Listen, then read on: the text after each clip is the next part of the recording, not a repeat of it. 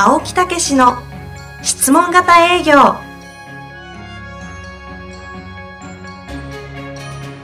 営業それは商売の原点。トヨタ大阪ガス生協などの営業マンも実践。2万人を超える営業支援を行った青木武氏が営業の真髄を語り尽くします。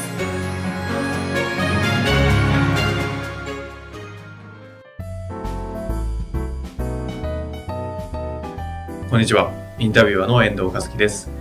青木武の質問型営業第3回。青木先生、本日もよろしくお願いいたします。はい、よろしくお願いいたします。えー早速ですけども、はいえー質問の方を読ませていただきたいと思います。今回もちょっと短いですね。ん。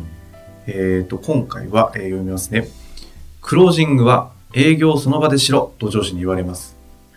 えー相手にとってはそのタイミングではないということもあると思うんですが、えーこれについて青木先生はどのようにお考えでしょうか？という質問が来ておりますが、はい。いかがでしょうか？まあ、営業マンが私は正しい、営業マンが正しい。正しいというふうに、今の言葉足らずもあるかもしれませんけど、はいはい見えますね。あ、そうなんですね。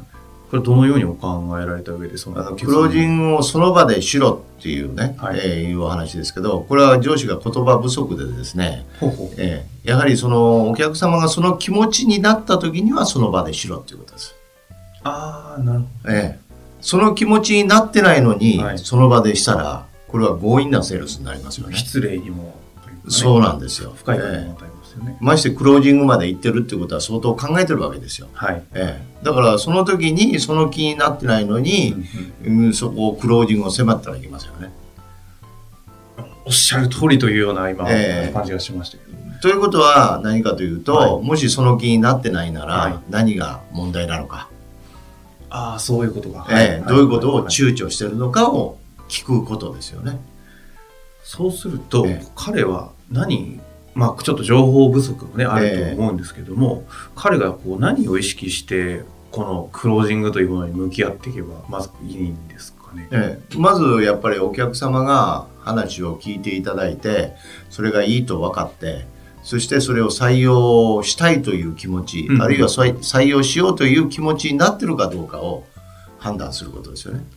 採用したいと思っている気持ちになっているかどうかを判断する。えそれってどういうふえうに、うん、だから結局プレゼンテーションといはう商品説明が終わった後に、プレゼンテーションが、ええはい。ここまでで説明終わりましたけどどのように感じられましたってそこをまず聞く,、ええ。聞くと。これは前も言ったかもしれませんけど、はい。えーそれからどういうふうにあいいということであれば、えーどういうところが役立ちそうですか？良さそうですか、うんうんうん活かせそうですか？っていうことをしっかりと判断する。それでその返事に躊躇してるならば何が躊躇してるところですか？っていうことをしっかりと聞く。前回の話に結構通ずるところもありますそうですね。えーだからそういう判断のもとに、はい。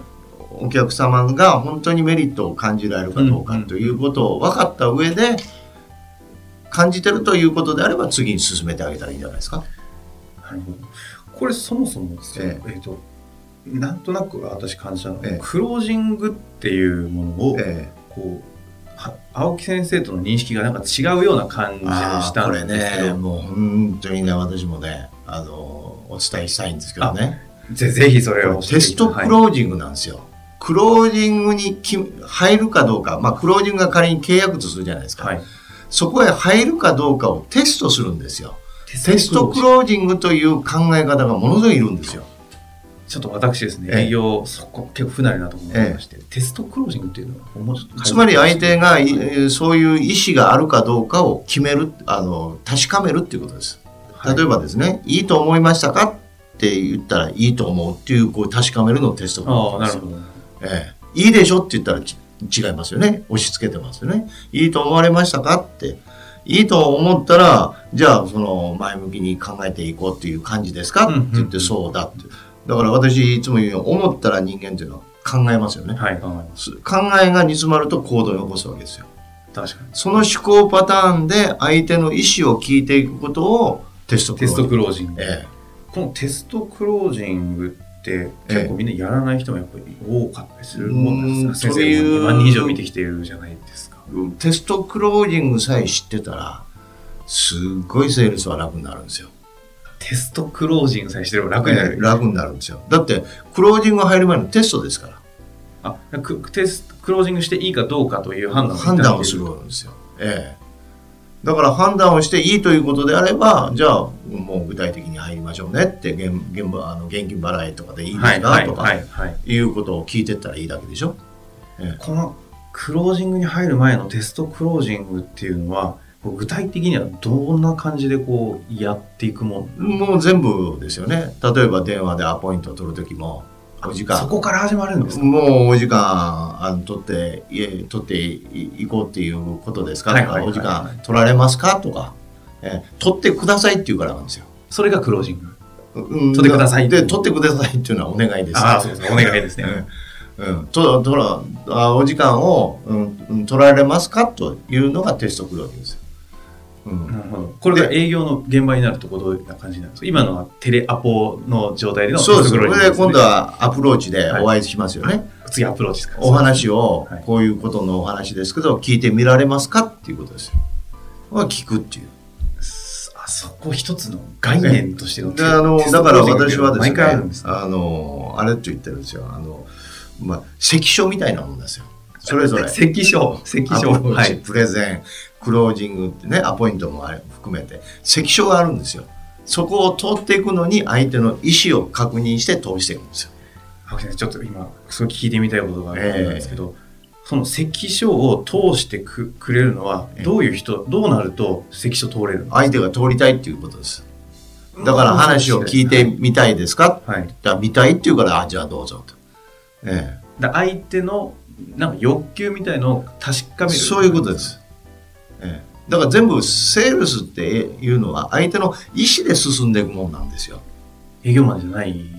営業マンじゃないんですよ。ね相手の意思で進んでいくんですよ。それを推し進めるのを具体的にして推し進めるのが営業マンの仕事ですよ。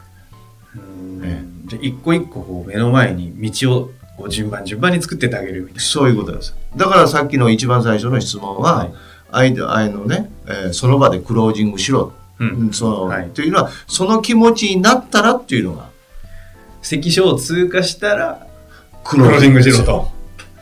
関所。まあ、つまりそのそれがテストクロージングというやつなわけですか。え確かにそういう意味で言うと、は今初めええて上司が言葉が足りないという意味でなんとか分かりました、わかりましたね。はい。えええで、もう一つ言いますとねあ、まだあるんですね。はい。言いますと、その時にその気持ちになってないとするじゃないですか。はいはい。いね。やほとんどそんなことばっかな気がしますね。じゃあその時には、じゃあ次回のはい約束をして、はいあの、こう言ってくれって言うんですよね。じゃあ、あの、もう一度いろいろお話ししましょうと。うんね、ただし、その時に、お会いした時に、次に会った時に決めないかんとは思わないでくださいと。ほうえあくまでももう一度今日あ冷静に考えて、はいもう一回お会いしてまたいろいろお話質問をお受けしたりしてあくまでも納得してもし採用するならしてください。そうしない場合はあのお話だけで十分ですからと。ここで今、青木先生えがえそのお客様にしたことは、な要するに何をしたというふうに捉えられてる何回でも会えるようにしたんです、ああ、な、ええ。だって興味があるんですから。興味があるからそこまでお話をしてるわけですから。なるほど、確かに。だけどもう一歩踏み越えられないわけでしょ、はい。ええ。うん、ということはそれを明らかにするし一緒にしてあげるということになれば必ずクロージングまで向かいますよ。なるほどね。ええじゃあその場でクロージングができなかったんで、一旦今やった、まあ、技じゃないですけど、ええそれは何回でも会えるという関係を作るための今のあの、そういう言葉があったわけですそういうことです。だから上司が言うのはその場でクロージングしろじゃないですよ。その場で意思を確かめてお客様の気持ちを確かめてはい。その場でやろうということならすぐお勧めしなさいと。そうでなければ次回会えるように持っていきなさい。いやー、この方、今、ええこの、ポッドキャストのこの回をですね、多分上司に聞いてもらいたいと思うんですけどね。ですよまあ聞いね。たら、お前そういうことかって怒られちゃいそうですけど。ええなるほど。じゃあ、だから帰って帰って言ったらいいんじゃないですか？あの今日そ残念ながらご契約はいただけなかったですけど、はいはい次お会いする約束をできましたって。って言ったらそうかって言ってくれますよ。そうかそういう意味だと本当に単純にそこのコミュニケーション不足なわけですねこの上司とこの部下の関係は。上司と部下の関係もコミュニケーション不足ですし、お客様と営業マンもコミュニケーション不足なんですよ。いやだから細かなところまでちゃんと聞けば相手の気持ちもわかるしあの進んでいくんですよだって興味があるからそこまで話聞いてるんですよ。そうですね、まあ、電話を取ってアプローチをそういうわざわざ商談という場が来ているので、ええで興味があるっていうことを確かめてる大前提なんですよ。そこが煮詰まってきないあ煮詰まらないというのにその場で契約をねそのなるべくするようにと。さもないと忘れるってね。もし忘れるならばですよ。はい、勝った後にその意味を忘れますよ。不評を買いますよ。ああそその後継続していかないです。し、ええ。逆に言うともうクレームにもつながりがない、ということなんですよ。ところがそれ何回もじゃあその場で決まらないんだ、はい。もう一回お話ししましょう。もう一回お話ししましょう。とね。そういう中で、うーん。うん、こっち側の気持ちも分かっていただける、うんそして内容も分かったと。そしたらどうなるか。すごいいいお客さんになりますよ。その結果、まあ、ええ。紹介が生まれたり、そういうことですそれと前回ですね、はい。ちょっとあのもう一つ付け加えたかったのは、はい。ただここに売上っていうことがね期日とか売上っていうのが出てくるんですよ。あ営業マンはええ。ノルマありますからね、だからなんとか決めないといけないと。はい、だからその時に見極めてもうすぐ他へ行くんですよ。そこで売ってはい打たないという意思じゃあ売りたいののは分かるんです。いや売りたいですよね。そこを辛抱して本当にそう言われるんですから、えー次の機会をしっかりね持ってそして他へ行くあの今のお話は前回、私がちょっと青木先生とデモンストレーションした時にんですよ。3ヶ月間、ええ。3ヶ月後だったら買ってもいいよって言ったんですけど、その営業マンにとっては3ヶ月以内に決めなきゃいけない。そうそうそうその現状の中でやるべきは、え売らないことを決めるわけなんですえねそうです。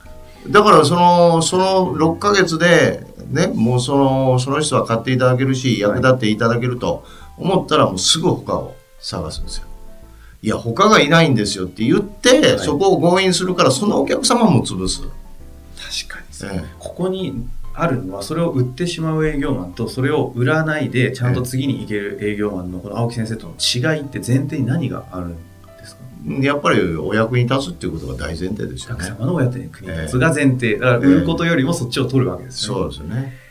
できそうでできないところが来ましたねなるほどそこが乗り越えないといけないところですよそれが営業マン一流の営業マンになるとなるかどうかの壁で違いです。す。違いですね、違いです、いやー今日も本当にあの非常に深い話が聞きましたまたテストクロージングについてこの方一度考えていただけたらなと思います、はい。先生本日もありがとうございました。はい。ありがとうございました